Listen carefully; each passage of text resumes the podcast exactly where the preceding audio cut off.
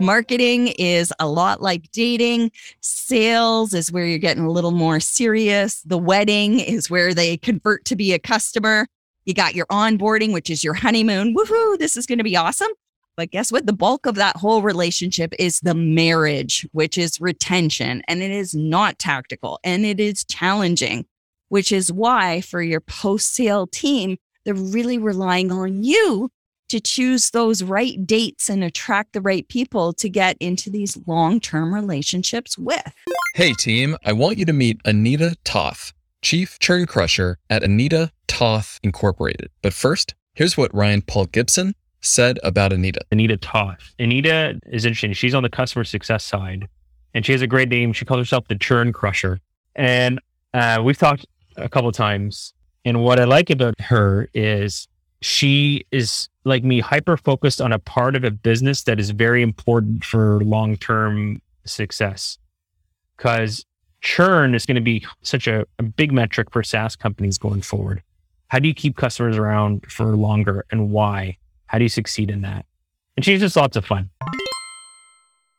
Hey, Anita. What are three ways your team converts your market into revenue? The biggest actually has been around establishing partnerships with key companies that also serve our ICP. So what we what we look for in an ideal partner is that they're complementary to what we do and this allows us then to combine our marketing efforts and um, the one thing we do is each quarter we identify and look f- to develop one type of uh, partnership with, like I said, a company that is doing something complementary and already working with our ideal customer profile. So that's the first one. The second one is um, creating content that really speaks to the point, uh, pain points of our ICPs. So what we've chosen to do is just focus on four pillars for all our content. So for us, it's customer feedback, churn, customer relationships, and voice of the customer. And that's been really helpful because it's really easy to start creeping outside of that. And those four pillars really keep us focused then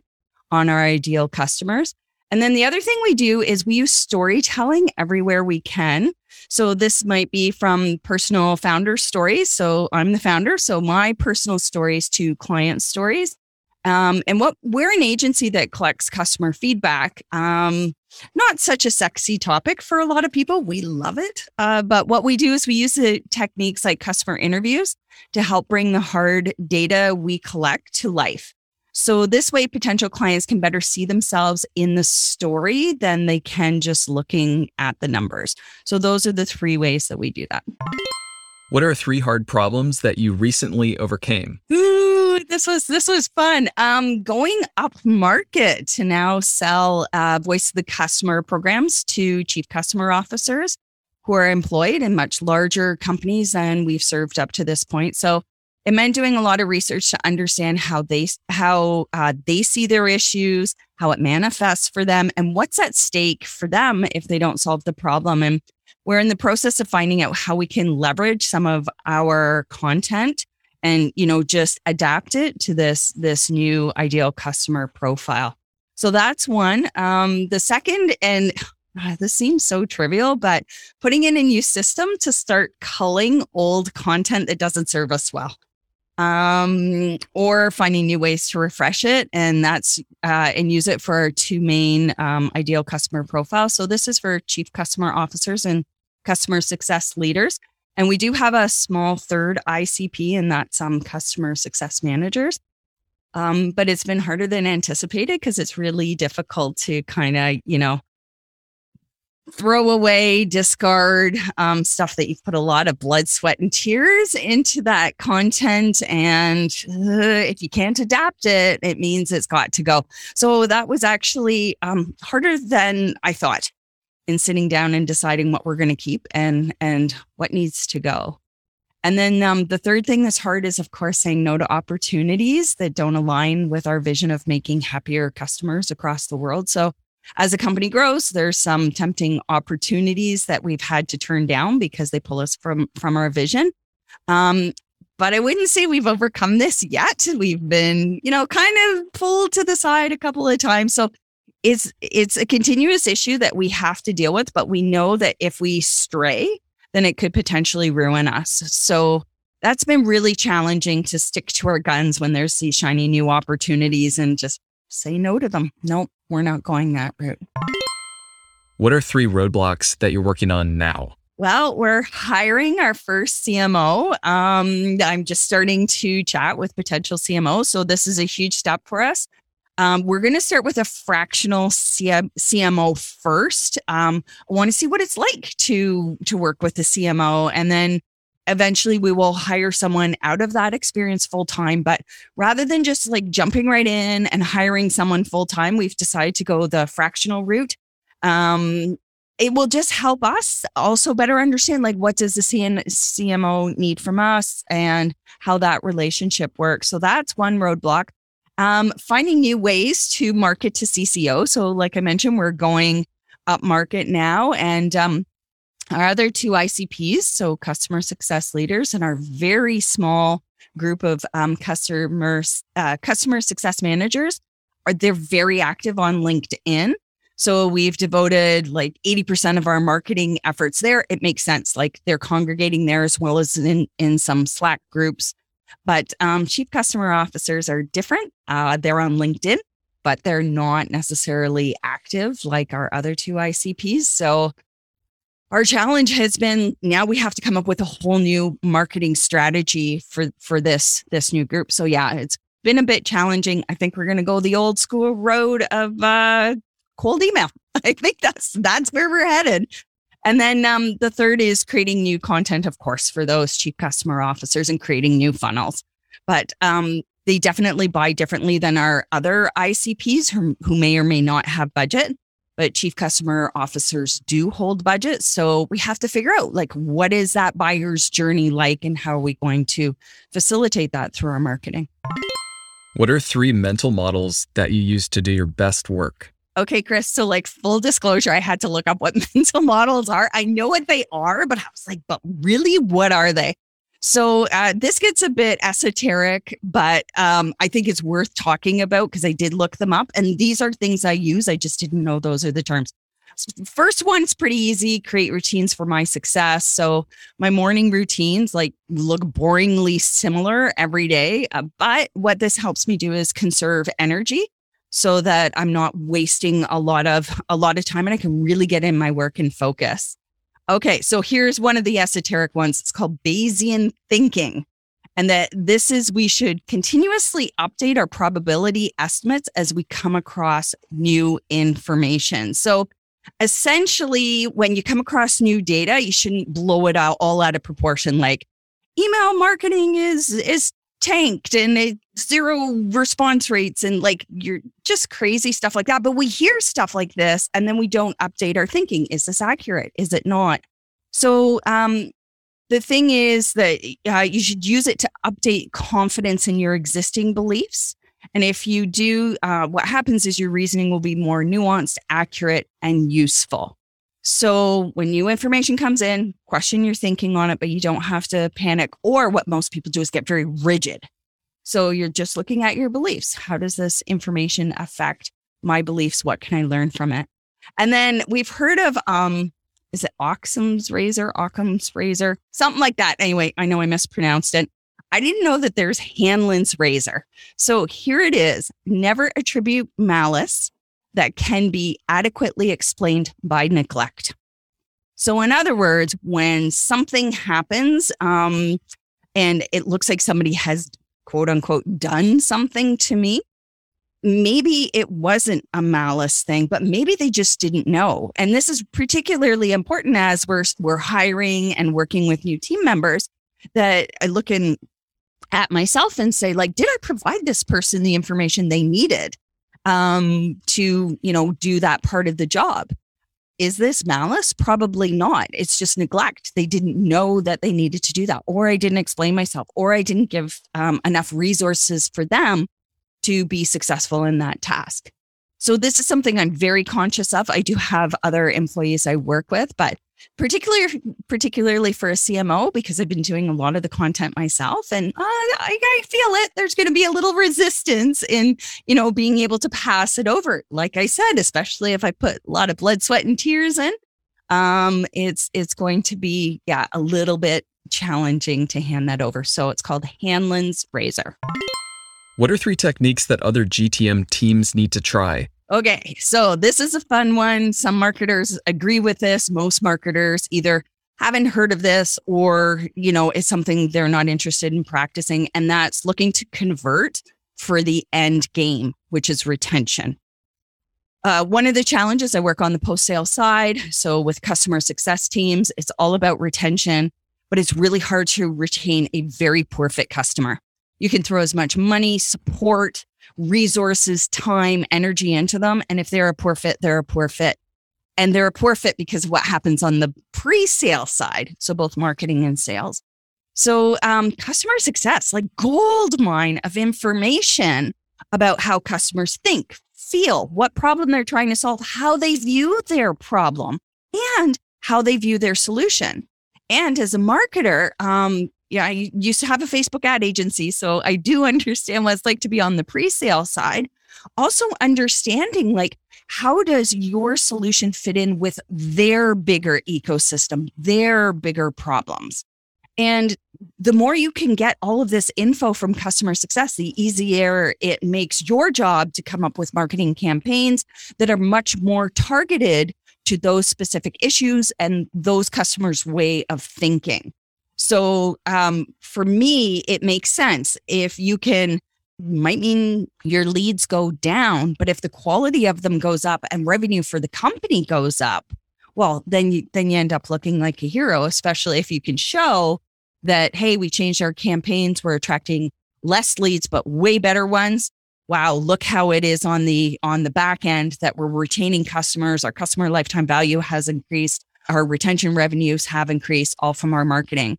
So, um, and then lastly, just about, you know, customer marketing itself, that this is now a burgeoning field that is really, really growing quickly. So we're already, we're already seeing it in marketing with this separation between sort of pre-sales marketing and uh, customer marketing. So that's one. Sorry, I went a little long on that, but I, I really think I'm very passionate about it. Um, and again, this kind of comes into it. So if you don't have a customer success team, then meet with support, meet with your professional services team, meet with whoever is post sale and talking to the customer and find out again what your customers think, feel. And this is the biggest how they conceive of their problem relative to the other issues going on. So it's not just about your solution, your product. How did they see the problem? Because if you can manage to see it through their eyes, then you can position much better to attract those again good fit customers which is what you want. And the last thing is um focus on yourself and not on what the competition is doing. I think we you know uh, marketing can get very tactical.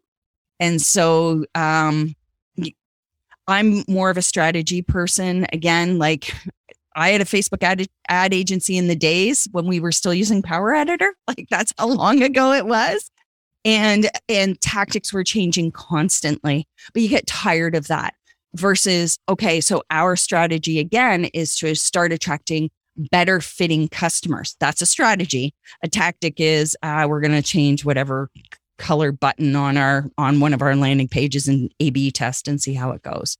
So um that would those are those are my three suggestions for that. What are three questions you love to ask and why? Okay so um, it's not a question, but it, so we do customer interviews, right? So we're speaking with people all the time. It's not a question, but it's my favorite thing to ask. Tell me more. I'm curious. Can you tell me more? And dot dot dot. That is that is one of my favorite things to ask. Another uh, so and then of course i was going to say my second and third favorite are kind of similar but let's let's get away uh, away from that Another one is um, I just will write, I will ask this question thoughts. Your thoughts? And that will be an email, just like that thoughts question mark. Um, or I ask, you know, thoughts if it's a conversation like this where we can see each other, they can see, you know, I'm kind of like not sort of shrugging, but in encouraging you to speak. Um, and then the the third question. So tell me more um, thoughts and um, Hmm. How did you feel about that? Or how does that make you feel? So, I, buying decisions are made on feelings first, rationalized second. And even for, you know, something like gum. Oh my God, my breath smells bad. I don't want others to think badly of me, feeling I'm going to buy this gum and, you know, solve that issue. Right up to really big things like if you work for an enterprise company, the people who are championing your product have a lot at stake in terms of their status, how others are going to view them. Maybe their job might be at risk. So it's understanding that that decisions are made on emotion first and then rationalize. So I always ask about feeling. Business settings, I sell B2B. So how do you feel about what I'm proposing? How do you how does that make you feel? Um, and then of course I also ask, you know, um, what do you think? But I want to get the feeling. I want to get a sense of, all right, what's really going on so that I can tailor how I'm speaking with them or or the other questions I'm going to ask to go a little deeper. So those are those are my like I'll call it two and a half because the first one's not really a question, but I use it as a question. Who are three operators that should be our next guests and why? Oh my God. So I like so excited by these people. I hope that they can come um, to the show. Uh, I've been a huge fan of Andre Chaperon, uh, Tiny Little Businesses, for years. He is a um, a pull marketer, so he believes in building uh, worlds that your customers want to enter, and because your values align, they end up staying with you for a very long time versus using, again, more of this tactical approach. He also has um, a partner now, Sean Twing. Um, and really, all they do is email marketing. That's the only, you sign up for their list, they're not on social. Uh, wow, they have done very well over the years by doing this, building a world and then, and then pulling people into that world with their content. So Chris. Love, love Andre um, for that. Another guy that I've just started uh, following, his name is Justin Welsh. He's on LinkedIn and Twitter. So Justin's got, almost like 200,000 followers on LinkedIn. Um, again, even though he uses tactics, his overall goal is to make customers happy. So he's also looking down the down the funnel um, and on the post sale side. Uh, he's got a great group, which is like $99 a quarter. I went in and learned so much about um, structuring LinkedIn posts and structuring Twitter posts in a way that you can repeat and reuse. And it's the structure um, that really works well because he's a great copywriter. And then using that structure, you put in great content. And then, of course, you end up getting a lot of engagement. So he's another guy. And the third, love my heart, Ann Handley. Um, uh, she's with Marketing Profs. She's, uh, I think, a few years ago was one of LinkedIn's biggest um, influencers.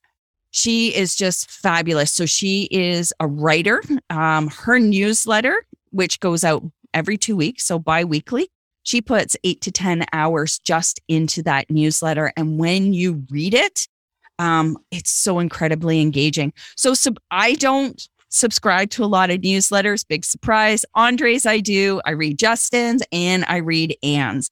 And that's why I'm recommending them because these are top notch people who really know their craft well and um, align with my worldview, which is again to bring readers, bring um, leads, to bring people into your worldview versus trying through, um, you know, I'll call them sort of spammy tactics. We've all encountered them. So it's a very different approach and it really align, aligns with my value around customer retention and, and keeping customers for life. Thanks, Anita. For people who love what you're saying, what should they go do next? Well, it's my second favorite place to hang out online besides Netflix and da da da da. No surprise, LinkedIn.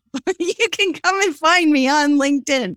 I'm over there uh, at least, I think now, what, five, six days a week. And I love engaging. And please mention that you listen to this episode and uh, you know, it's me. It's not a bot who's responding. Um, because I like to engage people, especially people who are looking to move from that tactical to the strategic and realizing that marketers are really at the very start of what can become a very long and, and profitable relationship.